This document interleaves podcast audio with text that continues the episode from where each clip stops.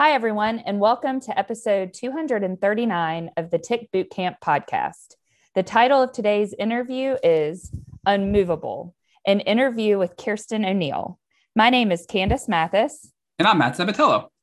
And you may know me from at Two Alpha Gals. I'm excited to let you all know that we are starting our own podcast, and this is the first of many crossovers with the Tick Bootcamp.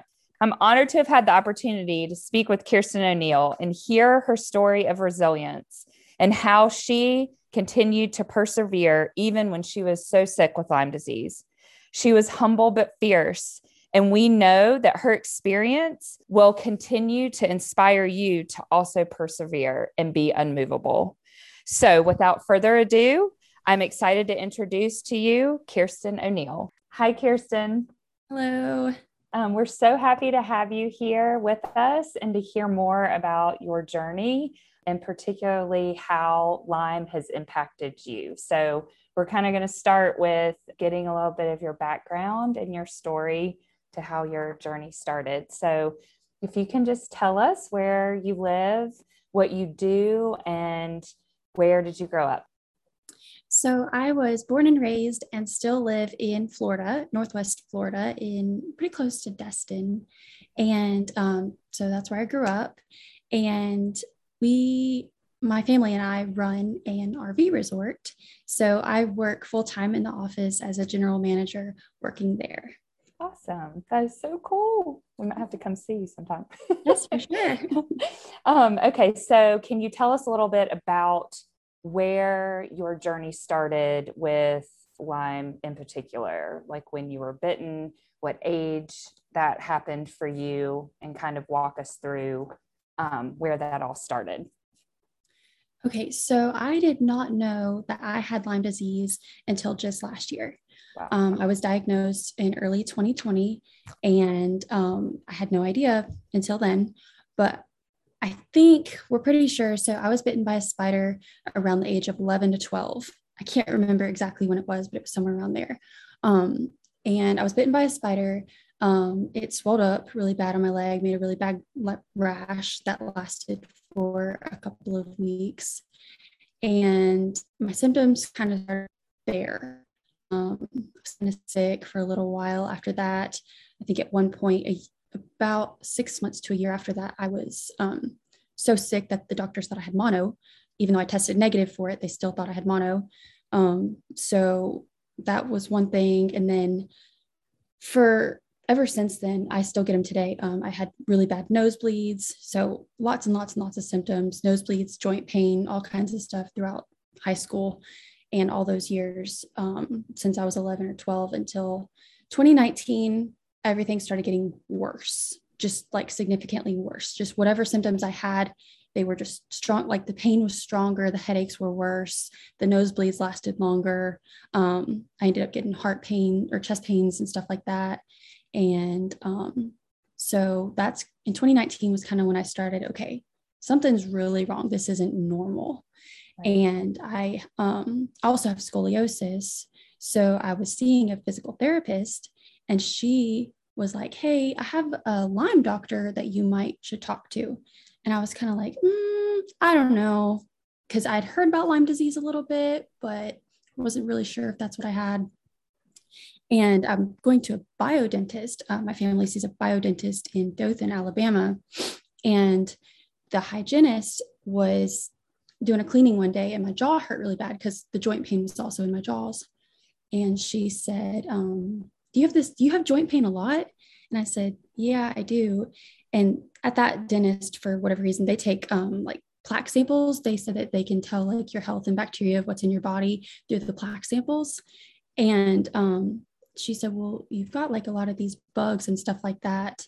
This kind of she goes i'm not like a doctor or anything like that. Can't diagnose anything. This kind of sounds like lyme disease. And so multiple people and i started doing research on lyme disease and everybody kept saying, you know, that's kind of what it sounds like. So finally, I asked my physical therapist, I said, hey, can I have her contact? And I reached out to her. And after the first, um, not the first appointment with her, but the second appointment, she was like, yeah, you definitely have Lyme disease. And then I also have some other like heavy metal toxins and stuff like that along with it. Okay. So, so I'm going to go back to when you got bit by that spider. I'm curious. Did you, okay. were you treated with any antibiotics or anything from the spider bite? No. no. So what we did was, um, we saw that it had two little black dots. We're like, oh, okay, that's a spider. And so I put triple antibiotic ointment on it and like would keep band-aids on it and put peroxide and stuff. But that's about it. We okay. just took care of it at home. Yeah, yeah. Okay. No, that's that's great because I think that kind of goes in in line with a lot of people's journey with Lyme disease is that they may not have known exactly the cause, be it, you know, if they didn't find the tick or what have you. And so they weren't treated initially. So I was curious if you if you had been given that. So so now you've you're older and what how did this impact maybe your dreams and your goals moving forward as you became a young adult and out of like your childhood? Did it have an impact with your symptoms and all of that to what you know how you were pursuing those things now? Um i don't think i'm super limited. I always felt like for well before i was diagnosed I thought it was just normal. I was like, okay, I've just got to push through and this is normal and this is how everybody feels. And I just have to deal with this. I'm still going to go to work. I'm still going to go to the gym. I'm still going to do everything because this is normal. This is what people are supposed to feel like. And then when I found out it was Lyme disease, I was like, oh, this isn't normal. Not everybody has this. Okay. But um, I remember like throughout, mainly throughout like high school, like 15 to 18, um, my like cognitive skills and stuff like that like we're just lacking. Like if i was trying to hold i could not hold a conversation. I still have a hard time even now finding the right words. But like i can't that's mainly what gets me is like trying to say things. But um also physically um i was in the gym a lot. I was homeschooled but i went to the gym a lot had a trainer and worked out with um, my sister. And I was we were like doing heavy lifting and stuff and I was I got to a point where I just couldn't anymore. Like the joint pain was just so bad that I could not push forward and go as far in lifting as I wanted to go. Yeah. Um, so were you able were you able to do anything at home to help relieve the joint pain during those years? Did anything help you at all? Um my mom would buy me creams and stuff that would help temporarily. Like when I would put it on, it would help, or ibuprofen occasionally. I don't like taking medicine. I'm not against it. I just am too lazy to take it. So I'd rather just deal with the pain. But um, sometimes ice would help. Okay. Just anything that helps inflammation would help right. it. Right. And had you did you mention before that you had seen a physical therapist? Yes. Or was that so, was that more recent? That's more recent. I started that right around the same time that I um, got diagnosed. I started seeing her right before I got di- before I went to the Lyme doctor, um, okay. and I started going to her because of the scoliosis. Okay, gotcha. I see. So, okay, so then I would say, so you had to kind of stop going to the gym or back off of it. Now I've seen on your on your Instagram, I told I told Matt, I said, she's like Katniss from the Hunger Games. like in a good way though, right? Like you are you're amazing. Like you're out there fishing and hunting and doing all of these very, you know, I mean, to me, that would be very strenuous, like on a good on a good level where you're like excited to be out there, but it is, it's very physically demanding, right? To do those mm-hmm. kind of things. I mean, you're like fishing like huge saltwater fish, not just like little tiny bass in a river. So did it impact that for you at you know along these years? Were you still able to maintain you know the fun activities the things that have brought you joy in your life? Have you still been able to do that to the yeah, same degree? Yeah i still do um, as often as i can. Um, with the hunting, like certain things, like we hunt alligators and like hogs and stuff at night. Oh my um, gosh. Yeah. That's so um, cool. yeah. I can remember a, many, many, many hunting trips, many of them where it would be like close to midnight, we'd be out there hunting and I would just be like fighting back the tears of how bad my head hurt, just because one of the worst things for me was migraines. Okay. Or I call it a migraine. I don't know if that's really what it is. It's just a headache to where I nothing works. I literally just have to go to sleep to get rid of it. And I can remember a lot of hunts where I was just so close but so stubborn. I was like not going to go home, not going to call it quits, not going to ruin anybody else's hunt. I'm going to be here, but I was fighting back the tears to be there. Yeah. Of how yeah. much pain I was in. Wow. Gosh, I'm sure I mean I've dealt with with headaches and migraines. It's not mm-hmm. fun. And mm-hmm. especially dealing with that at such a young age. I mean, really I think you're a big inspiration to a lot of people to just kind of push forward, but also you're still trying to get to the root of of what, what mm-hmm. you're dealing with. You know, you're how old are you now? 24? 24, yes. Wow. Okay. So um so I guess I think you kind of answered the question that you know my final question I think before I turn it over to Matt would be you know how drastically has your life changed from what it was before which i know we've kind of touched on that already but um you know if do you think that it progressively like interfered with your goals and dreams? Or did it just become something that was like you were saying what you thought was your normal yeah it was um I wouldn't say that it drastically changed anything. Um, I just learned how to deal with it. But um, like what you were saying a minute ago about just pushing through, that's what I would do, just push through to accomplish whatever I needed to accomplish. But now I'm kind of learning over the past year, learning to stop. Like sometimes there's a point where you don't need to push through, you don't need to prove anything to anyone, and you need to just listen to your body and don't go too far. And right. that's kind of that's the biggest change that I have learned since being diagnosed is just listen to your body and stop when you need to stop and rest when you need to rest. Kirsten, can I challenge you on that? Because you, you made a comment that nothing really changed because you pushed through it. But I think something did change because you were in more and more pain progressively over the years, and your quality of life was not what it was previously. So I think something did change, and you were just trying to explain it away and ignore it because you didn't really understand what was going on in your body, like so many of us. And you know, what do you think about that? I think you're right. Yeah. Yeah, you're definitely right. I guess um, something did change and I just don't acknowledge it.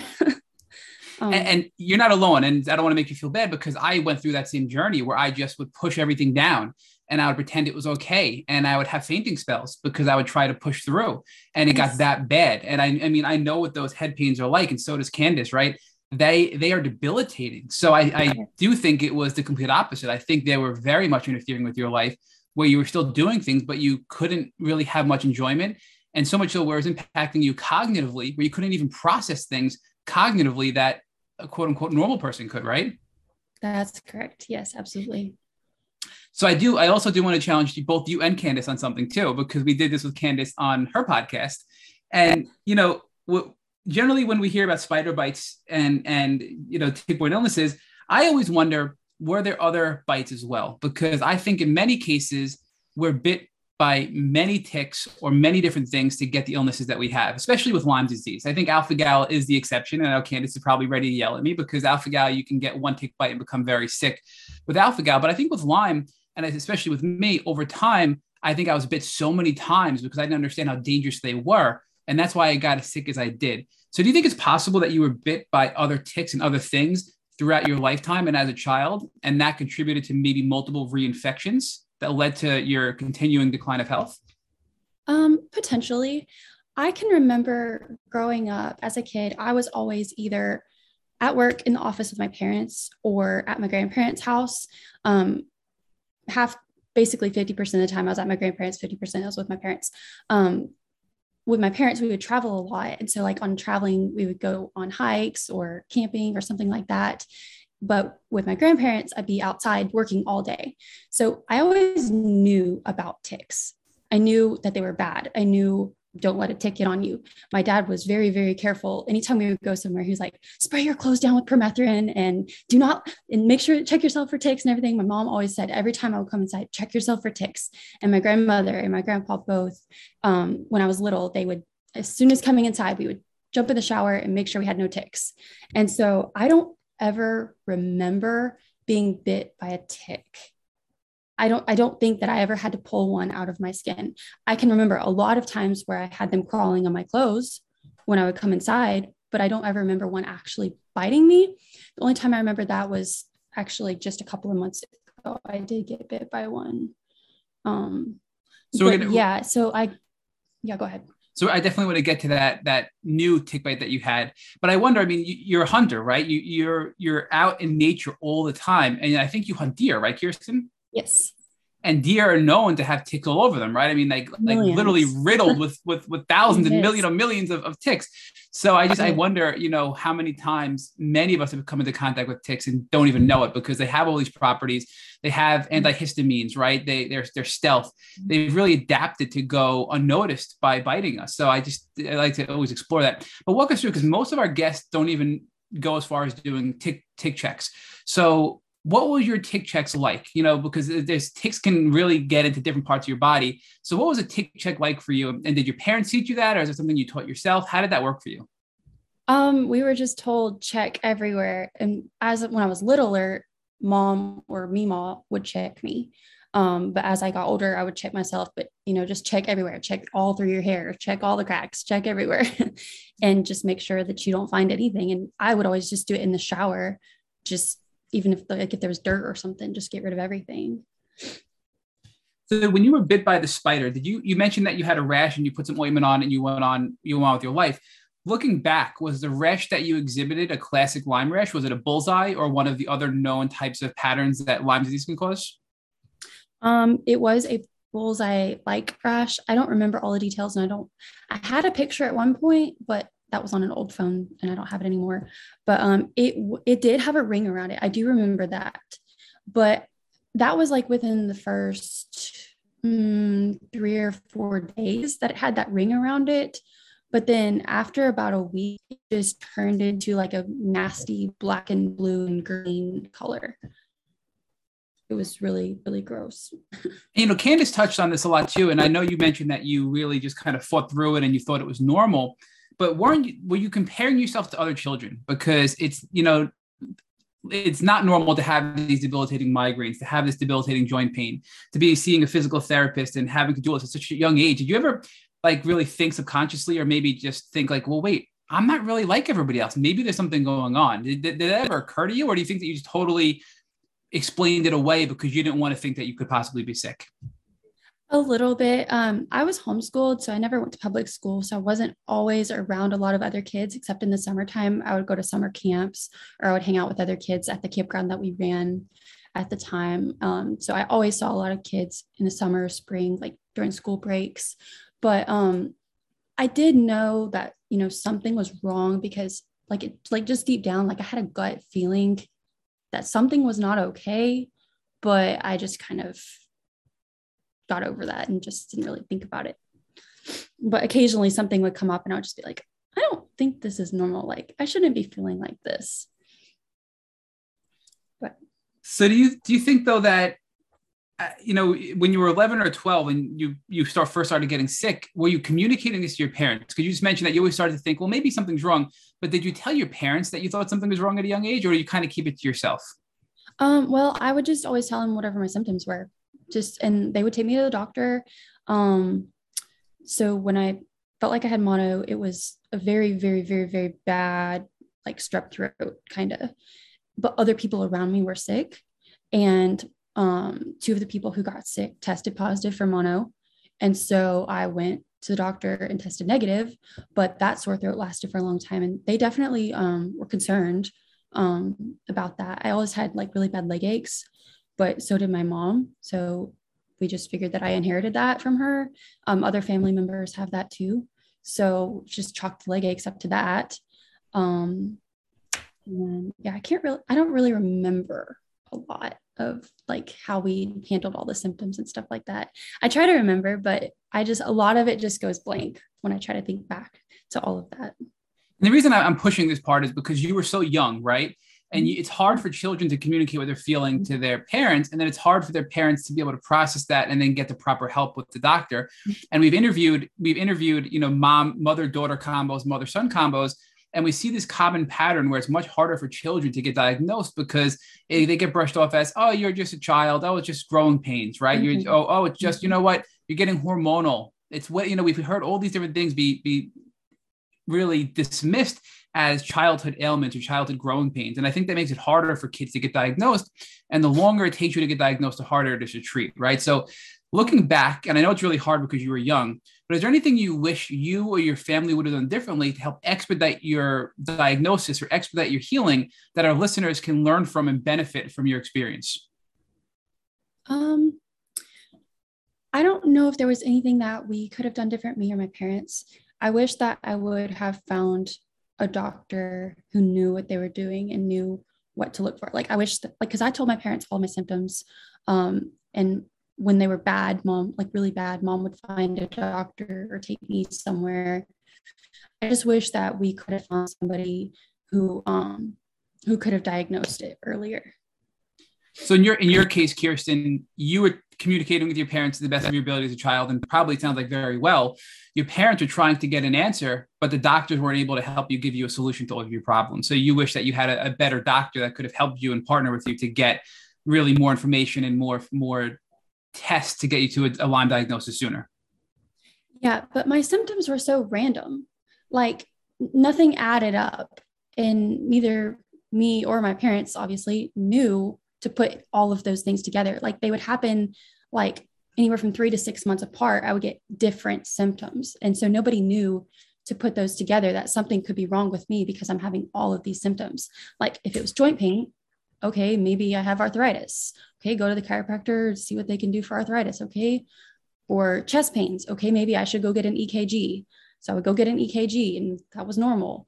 Um, just different, like the nosebleed. Mom would take me to an ENT, but I could go to all of those different doctors, but nobody would put everything together and think that this that one thing could be causing all of that.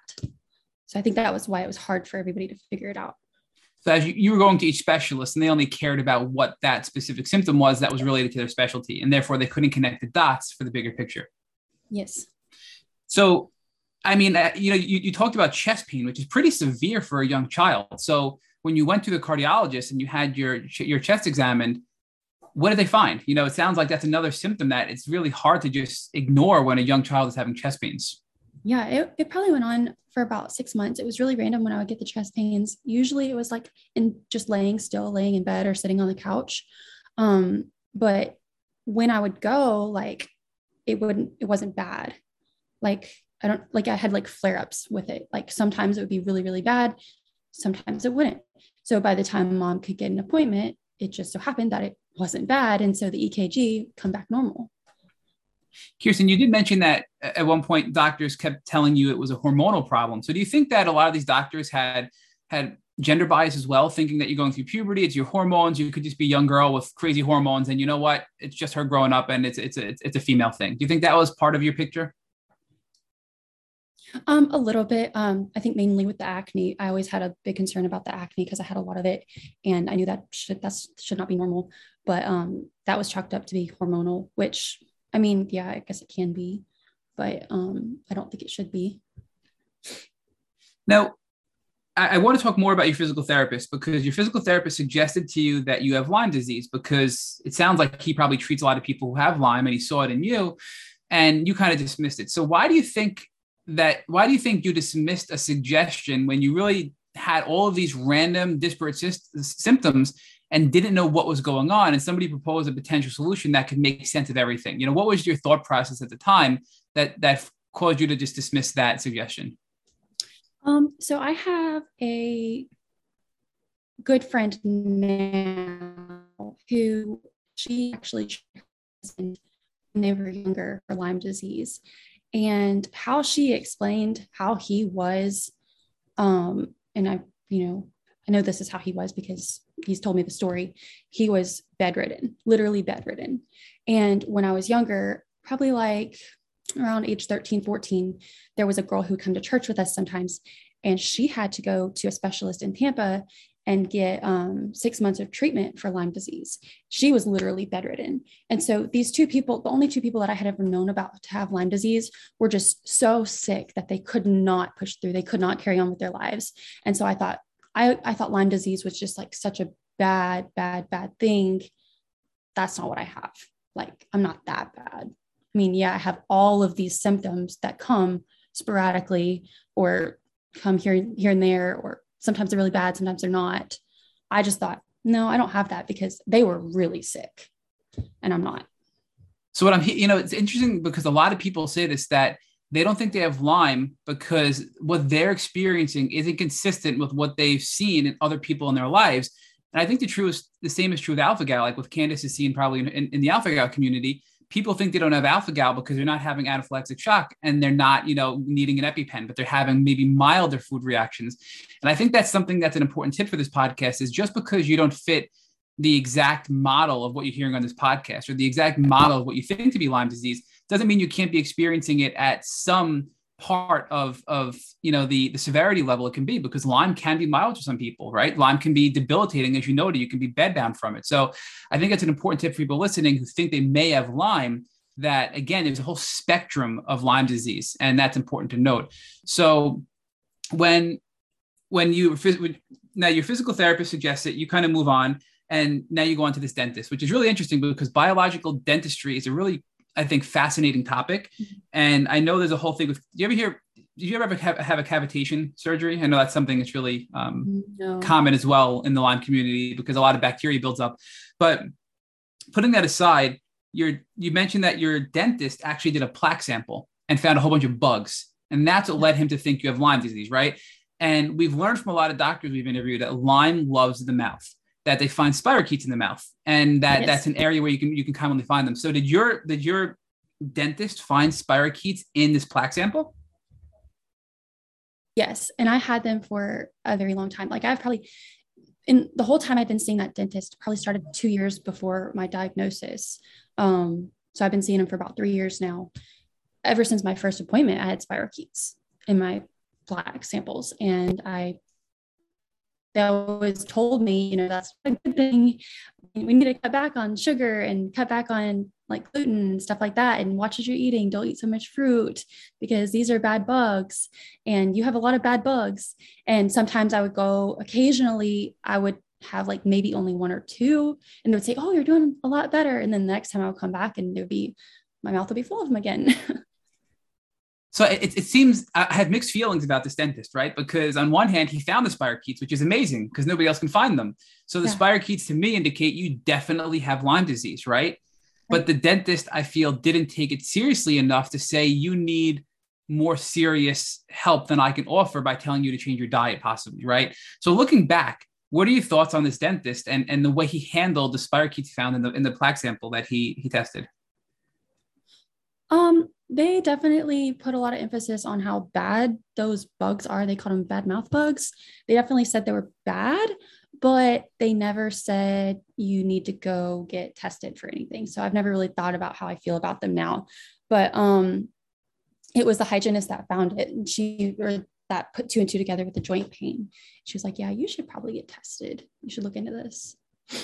So I am glad that she said that because I probably would have never reached out to the Lyme doctor that I'm seeing now if she hadn't said that. So now, now you finally get to your Lyme doctor because you have the plaque sample, which brings you back to your physical therapist to ask for the reference to the Lyme specialist, and you go to this doctor. Are you comfortable, Kirsten, sharing the name of this doctor that you referred to? Um, her name is Dr. Pamela Costello. And she's down in Florida, right?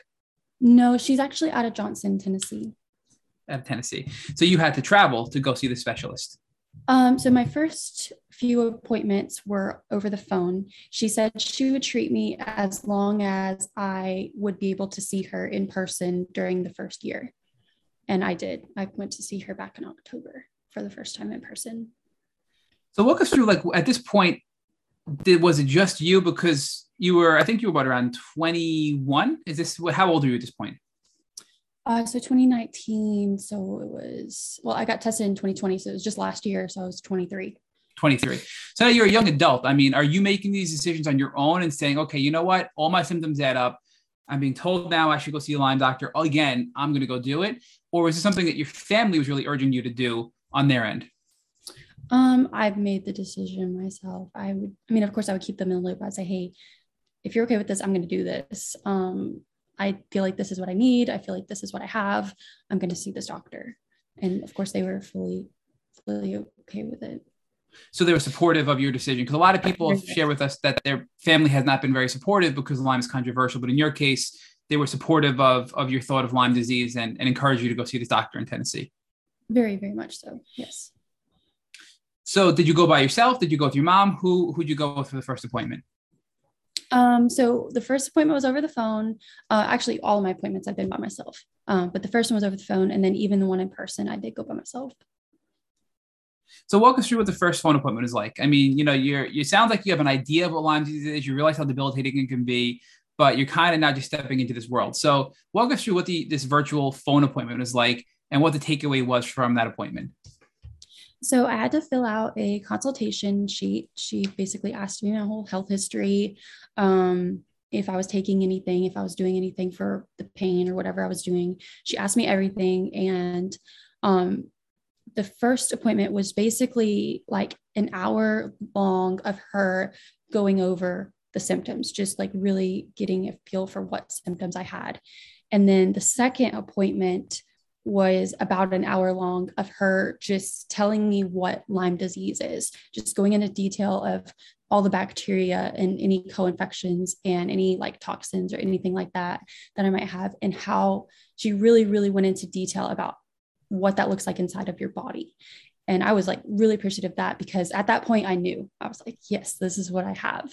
Um, by the third appointment, she asked for a little bit more over the time from the first appointment to the third appointment, she was kind of measuring, tracking um, what's going on currently so she could see every day like what my diet looks like and what my activities look like and stuff like that.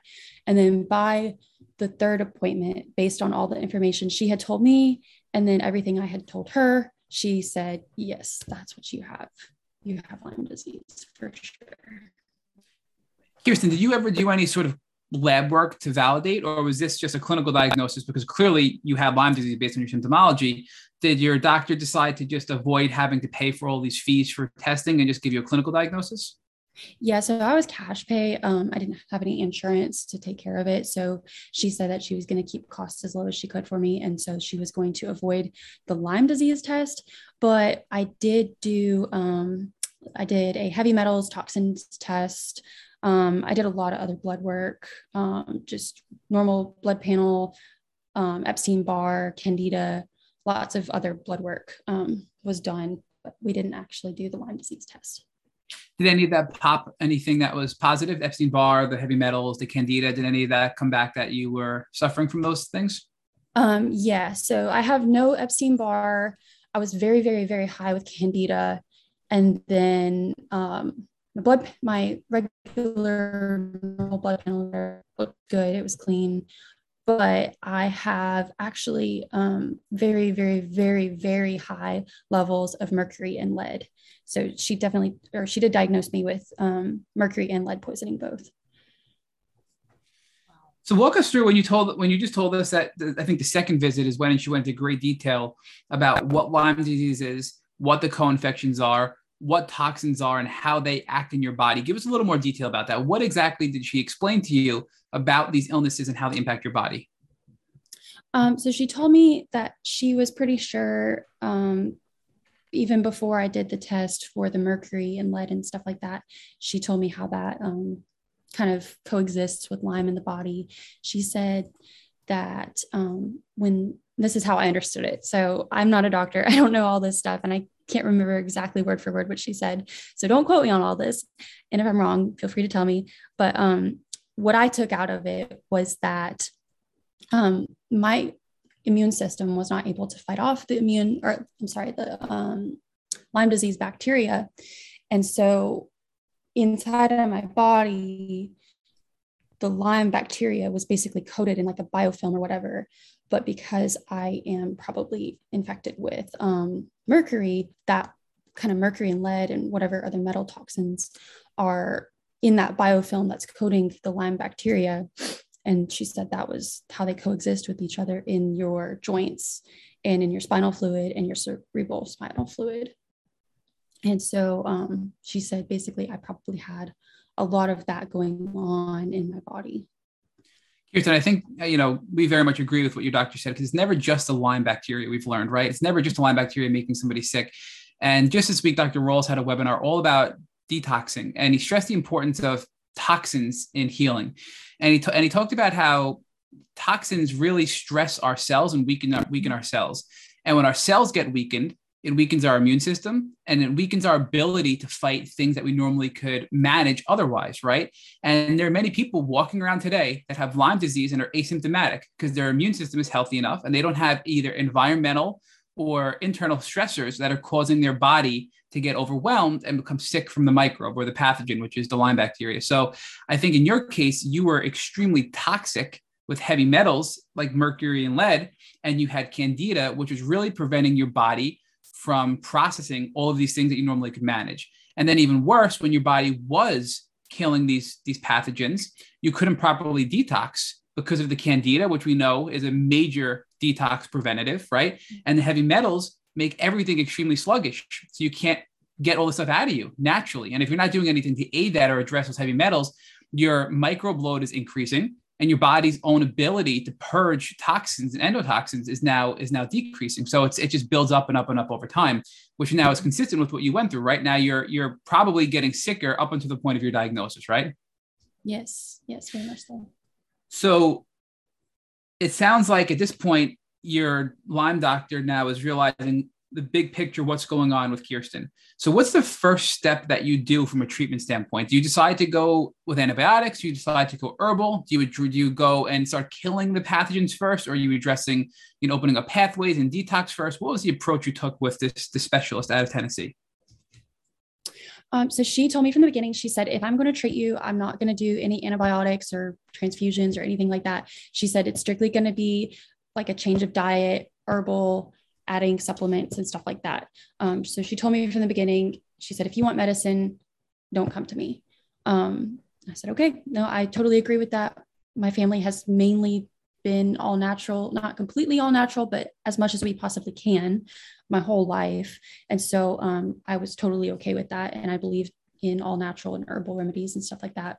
Um, but she said that she was not going to immediately put me on these herbal supplements that I think it's the By- Byron White formula is what I'm taking right now. She said we were not going to start that immediately. Um, first of all, she said that I had a leaky gut and she wanted to heal that first so that my immune system could be strong enough for when I start taking the other stuff. So okay, we started so- out with like a green drink protocol, baking soda protocol, and really just cleaning up my diet.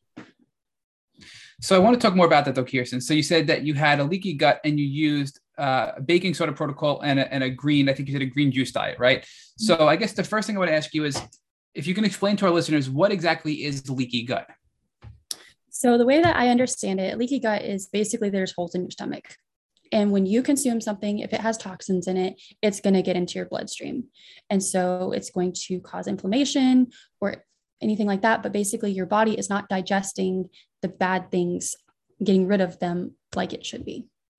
That's right. So, so really, the when you're eating food, the food particles or the toxins from the food get through your GI tract and into your blood, which creates yeah. an inflammatory response which now makes your body even weaker and less able to fight off the microbes. And now you're having even more symptoms, right? And it just perpetuates that cycle of chronic illness. So your first step is to address the leaky gut and you do this this um, baking soda protocol. So, what is this baking soda protocol? Because I don't think we've ever heard that on this podcast before. so, basically, um, it's just to limit like any other toxins like EMFs or radiation or anything like that that you might come in contact with throughout the day. Um, so I would brush my teeth with it or take a bath with it. Um, but basically, she was saying that baking soda um, can extract, to an extent, can extract a lot of um, toxins out of your body, mainly like EMFs from your cell phone and radiation and stuff like that. So I would take a hot bath with some baking soda at the end of the day. I don't know if I ever really felt a huge difference, to be honest. Um, I think there are some days like when I skip that baking soda bath, then I feel a little bit more sluggish, just a little bit, but I don't really notice a huge difference. But um, basically, um, the baking soda can extract radiation and stuff like that out of your body. So you're really focusing on uh, helping reduce and eliminate toxins, right? That's that's your, your first step. So you're addressing leaky gut. You just described the baking soda protocol. Talk to us more about the green juices. How do the green juices help you with your leaky gut? Um, I don't entirely know. I know it has a lot of minerals in it. It's spinach or kale and an apple and ginger. So I know ginger is really, really good for your immune system. Um, I know that an apple is good because it has pectin in it, which is like pectin is like a jello kind of. So when it goes through your gut, when you're detoxing, um, the pectin grabs all of the toxins and helps you eliminate them. And I think there's like fiber or something like that that helps you get that stuff out of your body. So it's like a little magnet for toxins. So I'm going to quote just because we just I have it fresh in my head the Dr. Rawls detox webinar that we watch again this week because it's what's what I find really fascinating is I never really thought of food as being the ultimate detoxer, but he said in his webinar that the number one thing he recommends, the first step he gave for detoxing is sourcing your food wisely. And he mm-hmm. talks about that vegetables, the fibrous part of the vegetable is what helps your body detox. It helps your liver function properly to take those toxins that are in your body and flush them out of your liver and pull them into your GI tract. So now you can then have them out in your next bowel movement, right? So I never really appreciated how powerful food or vegetables can be in helping your body de- flush your toxins. And again, you were extremely toxic. So this seems like a really good step because this is helping take all your, the toxins, the heavy metals, and pull them out of your body by using fibrous vegetables and doing that on a regular basis in high quantity. So, how did you feel? Right? I mean, now you're addressing your leaky gut did you you mentioned with the baking soda protocol you said yeah if i didn't do it maybe i felt a little bit you know not so great were you feeling anything with the green juicing were you feeling you know your body pulling out these toxins were you having any gi distress anything like that yeah. So um, at the same time as starting the green drink, I also completely cut sugar, gluten, and dairy all at once. Um, I that that was the most miserable weekend of my entire life. Probably I did not. That was the one time I was literally bedridden after I started doing all of that. I started it on a Thursday. Friday I was pretty weak. I went to work like the half part first half of the day and I was like, okay, I feel really terrible. I don't know what's going on. And then by the end of Friday, I think I had a fever. I was feeling really, really sick. I had a huge, huge bad headache.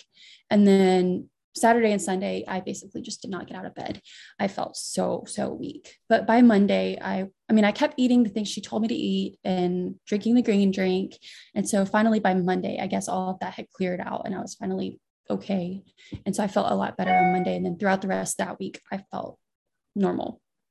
But Sounds like, like normal a- from what I was used to so it was a really short period you know several day period of you really not being able to get out of bed and i wonder i'm curious why that happened right and my thought process is that the all these things you were doing that were addressing the toxins were mobilizing the toxins in your bloodstream and when you mobilize these toxins, you're going to get sicker, right? Because now they're active in your bloodstream versus being embedded in your tissues where they probably were. So, do you think mm-hmm. looking back that that was the reason why you got so sick because you were doing so much to mobilize the toxins to flush them out of your body that it was just overload in your system? I think so. Yeah. Um, I've read a little bit about what they call Herxheimer's. Um, so I think I potentially could have been having a little bit of that. Um, with I think the reason I think I had that was the bad headache that I had the whole time. I had a really, really bad headache that I could not get rid of. Um, but yeah, I definitely think that it was activating the toxins and bacteria and stuff, probably. So it's interesting you bring up the term the Herxheimer reaction because most people think of a Herxheimer reaction as an increase in symptoms as you're killing off the Lyme bacteria. So when you kill the bacteria, the dead bacteria creates what's called an endotoxin. And that endotoxin now is what makes you sick until you can purge that endotoxin. But we've also learned that herxing, in addition to that, can be as you're starting to make your body less sluggish and as you're making your cells become less sluggish by detoxing like you were, your immune system is getting primed and it's now doing what it was designed to do and kill the pathogens as well. So it's a double effect, meaning you're not only are you mobile, are, are you responding to the die off and the toxins and having to flush all these toxins out, right, that you had in your body, but now your immune system is getting primed and it's going and doing the work that it should have been doing, you know, since you were 14 years old. So what do you think about that? Do you think it was really twofold? Yeah, definitely. I do think so. Yeah. So do you at this point though, you really weren't addressing the pathogens yet, right? Because you weren't on the Byron White protocol, which is the one that actually addresses the kill part of what we like to, you know, we call it the kill protocol, which kills the pathogens. You were really just getting uh, your your gut, you know, squared away. You were addressing your leaky gut and helping purge these toxins that your doctor identified. And I think that's important too because if you started killing the Lyme and other pathogens before you, oh, you know, set yourself up to detox, you would have been very, very sick likely if you went right into the kill protocol because you're so toxic. So what came next? Now after you start you did the baking soda protocol you did the green juices you had that really bad weekend and you kind of bounced back to your normal self pre pre leaky gut treatment. What, what came next in the treatment protocol for you? Um, can you say that again the last question? Sure. So what happened at, what what did you do with your doctor in tennessee after you addressed your leaky gut? What were the next steps in your treatment? Yeah. So um, she said so my appointment my first couple appointments were february march and then by the third appointment, when she diagnosed me, she gave me the protocols for the green drink, baking soda, the diet, everything like that. She said she wanted me to stick to that for six weeks and then we reassess. So after six weeks, we reassessed. And then she said, okay, you're doing really good. Um, she liked the way that my symptoms were going away and stuff and how everything was looking. And she said that from six, I think it was six weeks from there, it ended up whenever it was, however long it was from that point until June. It was in June when I started the Byron Whites. Um, she said that we could start there as long as everything looked good when we got to June. So now you start. So you started the Byron White in June, right? I want to make sure I'm getting my timeline correct. So you started the Byron White in June, and that we know can definitely cause even more extreme Herxheimer reaction. So walk us through how you felt when you started the protocol. Did you start on the full protocol? Did you start slow and work up? What was that that phase and approach like for you? Um, so my my prescription, I guess you could say, from her is a lot lower. My doses are a lot lower than she would prescribe to other people. Um, she did tell me that. And so I started with a very low dose. I'm still on a very low dose. Um, still in the same, basically the same dose as I was back in June. Uh, I did, I felt really, really, really weak when I started that. Um, there was days that I had maybe, maybe 50% energy. Um, I still would push through and go to work because it was the middle of the summertime. At that point, we were extremely busy at the resort. Um, I was needed in the office, I was needed in laundry. So I was still working my full shift and everything. But by the end of the day, I would just come home and go to bed. I didn't even have time to eat. And then that would, that led to me not eating for a couple of weeks because I just wanted to sleep if I wasn't working. And then not eating led to even less energy. And so I kind of got stuck in this really vicious cycle where um, I wasn't eating, had no energy. And so I needed to, um, to change that. Sorry, somebody just knocked on the door. Um, but yeah, by, by mid July, I was able to, I was just like, hey, this needs to change. I had an appointment with her and she said, no, you need to be eating. You need to eat three eggs for breakfast. You need to eat a lot of veggies throughout the day and you need to be eating six, six ounces of meat at night for dinner before you go to bed. And so I changed that. And within about a week, I got all of my energy back and I was feeling much better. But for about a month, I had no energy after starting that. So throughout all of this, you were still working. Mm-hmm. and mm-hmm. the worst you felt was when you started the Byron White protocol because you it sounded like you weren't eating plus plus all of the work it was doing in your body it just your body mm-hmm. couldn't handle it it was just too much yeah yeah exactly so give us an idea if you can just generally speaking the Byron White protocol what exactly does it do right do you have a general understanding of how it works to treat the Lyme disease um not really. I know that it's a lot of herbs. I know there's a lot of stuff in it that I can't read, but I know that it's good for me and I know that I feel good when I take it. But um, I have one that's for Lyme. Um, I have the AL, the AB, the AC. I think that's for Candida. I have one for um, environmental toxins. I've got one for inflammation. That's the best one. Like if I feel a headache starting to come on, I just take that and I'm totally totally fine. If I start to have any joint pain whatsoever, I just take a little bit extra of that and I'm good. Um, I know that you can use it topically or orally because when I recently had that tick bite, um, I asked her what I should do. Immediately emailed her and she said, immediately put baking soda paste on it, and then as soon as you can, put the Byron White formula that's for Lyme on it, and that extracts the bacteria that potentially could be there from that bite. So I know it works both ways, um, but I don't know how it works. So I think you just gave us a really cool tip for people to try that are listening because one I think one of the most common symptoms that we hear about with Lyme disease is joint pain, inflammation, and pain, right? And you just said that this one specific bottle or I guess you know product that Byron White offers really helps you when you're having a headache come on, which is probably driven from inflammation or joint pain or having just a bad day. So can you repeat the name of that product again? I just want to make sure we we highlight that.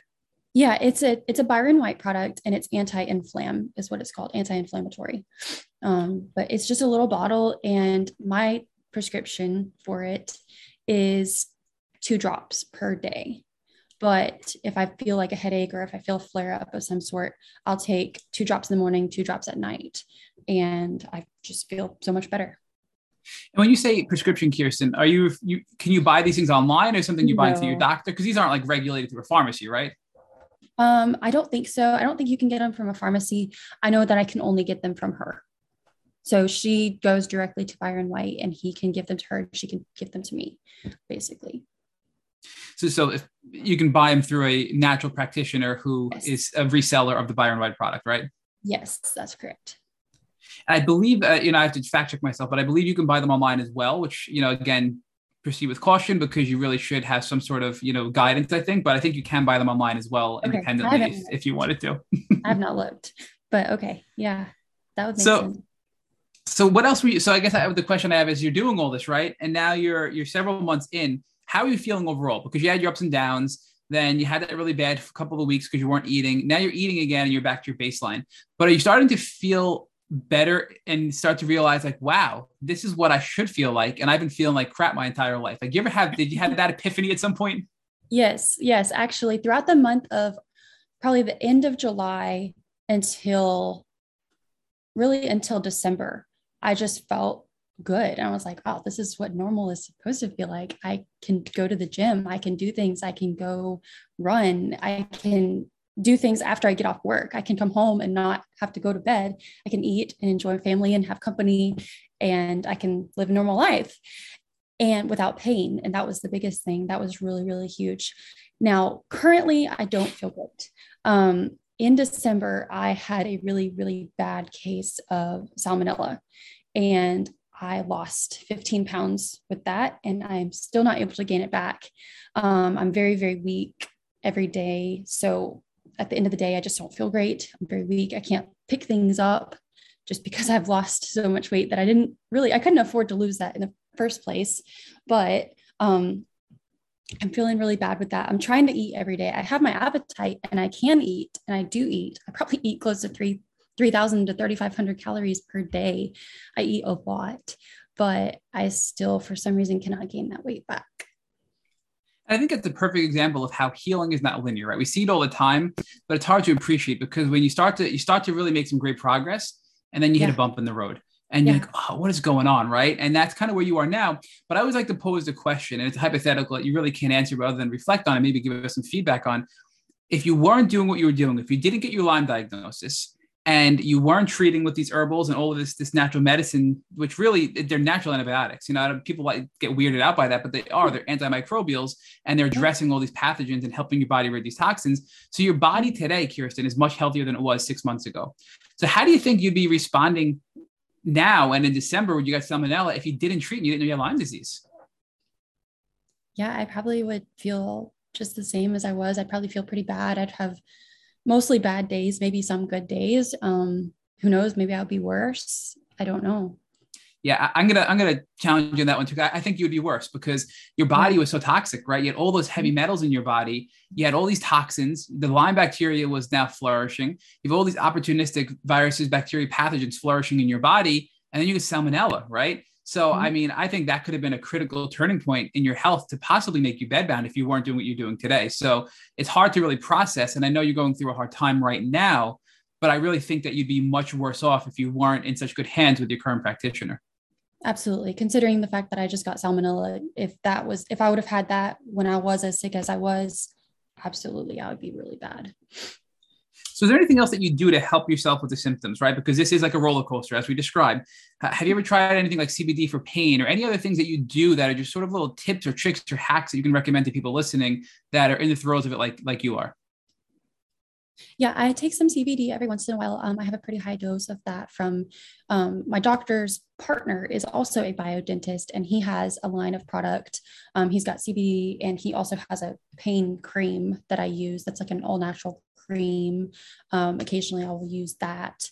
Um, with my physical therapist, she has um, been doing a lot of her, the main thing that she works is myofascial release. And so I've been learning a lot of what she calls melting techniques. And so that's just to help the fascia um, release and I guess relax and your body can kind of go back to where it's meant to be. And so I do I do a lot of those techniques that she teaches me, and that helps a lot with the headaches um, from tension and stuff like that. I think a um, lot of that is blood flow, right, Kirsten? Because you're if you're if you have all these tight muscles, your blood's not flowing, and we know you need blood flow to purge these toxins to help your body operate normally, right? So I think you know you're kind of finding these things that are helping fine tune your body and reset it as you're going through your your healing journey, right? Yeah, so for the blood to be able to filter, yeah, definitely it helps with blood flow, helps all the restrictions. Um, also, I think that my nerves have been significantly restricted, and so she's helping me open open up those pathways for those nerves, and I've felt a lot of relief from that as well. Can you give us some ideas of what specific exercise or techniques you're doing with your physical therapist to help with the muscles and the nerves to give you relief and also allow your body to be in a better position to continue to heal with your, your treatment?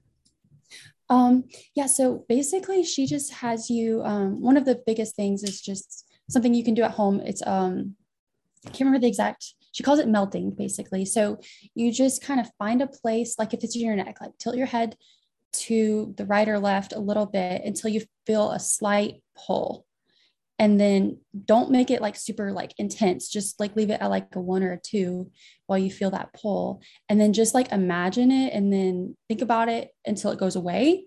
Just really focus on it until it goes away. And then once it goes away go just a little bit farther and then just keep going.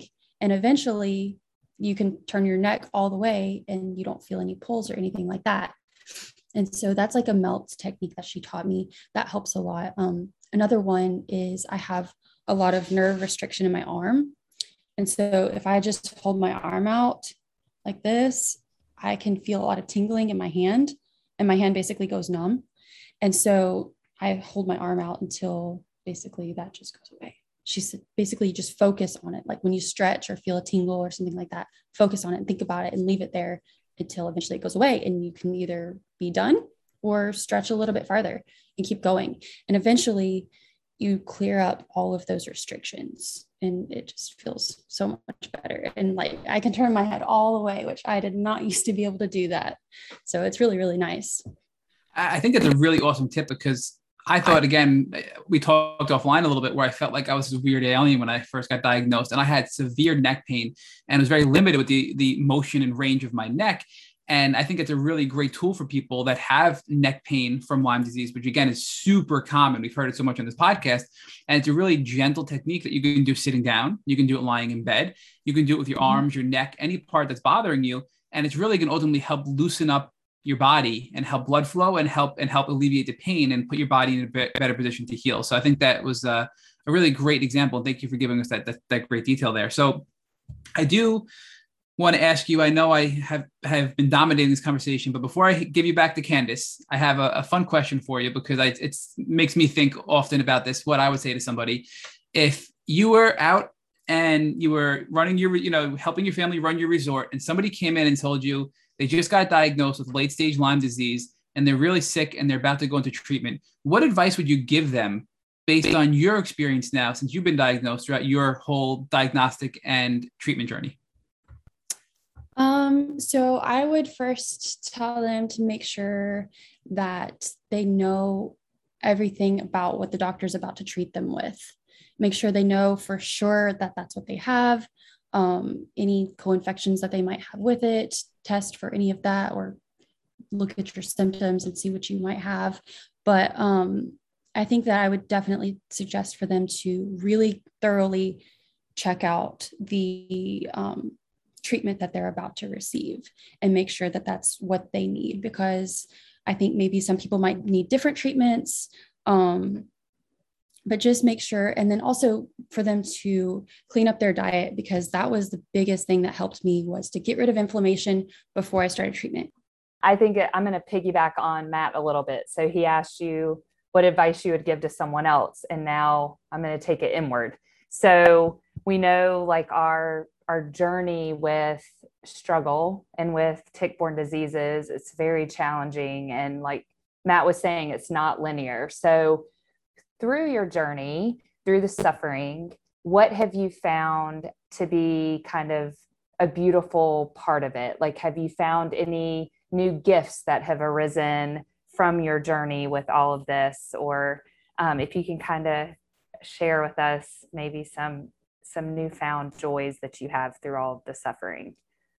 Yeah i would say definitely one of the greatest gifts that i have received um, is that i've met some really really really cool people along the way. People who i probably would have met and but may not have had as much of a friendship with them. It's kind of sad that Lyme disease is the reason we're friends, but um, it's kind of really nice to have them as a friend. Um, two girls in particular, I don't think that I could have made it through mentally without them. They've been a huge help in mentoring me. One of them, she had Lyme disease. The other one, she treated her husband for Lyme disease when they were younger. And um, both of them had so much knowledge to help me through and tell me it was going to be okay in the end after treatment. I was going to feel fine. I just needed to push through. And so the biggest gift was definitely um, their friendship and just i think um, another thing is prayer. Like I probably could not have made it through without my faith in the Lord and being able to um, have the avenue of prayer to for Him to give me the strength to make it through because I know that I would not have been able to without Him giving me that strength. So those two things definitely beautiful. were the biggest help. That's beautiful, and I think Matt would agree with me that through our both of our journeys, it's finding the support in your system and all of that is is such a like integral part of our healing right? Like we've got to have that support and i think it is it's wonderful when we can find that community. So i love that that you were able to find that for yourself as well. I think that's great. Okay kirsten i'm gonna i'm gonna shake it up a bit and i'd like to know what one song brings you joy so I would say um, there's a one of my favorite songs. It's a hymn that we sing in church. It's "It Is Well with My Soul," and that song is like, like super special to me because that's the song that we were singing at a Bible camp when I decided to be baptized. And so um, I think that song just whenever we sing it, I can't help but tear up. I just really love that song, but it makes me happy, like a joyful tear. It's just like a really, really good song. That one will never get old. Thank you for listening to the Tick Boot Camp interview with our guest, Kirsten O'Neill. To our listeners, we have a call to action. First, if you'd like to learn more about Kirsten, please visit her Instagram page at kirsten.marie. Second, if you've enjoyed this episode of the Tick Boot Camp podcast, please share it with your friends on social media.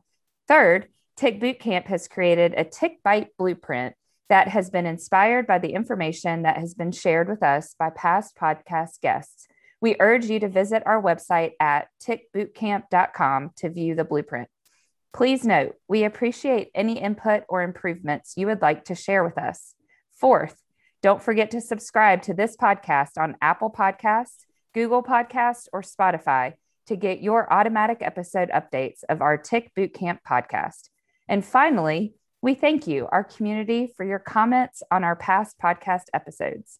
Please take a minute to leave us an honest review on Apple Podcasts, Google Podcasts, Spotify, on social media or on our website. We make it a point to read every single one of the reviews you share with us. Thank you for listening.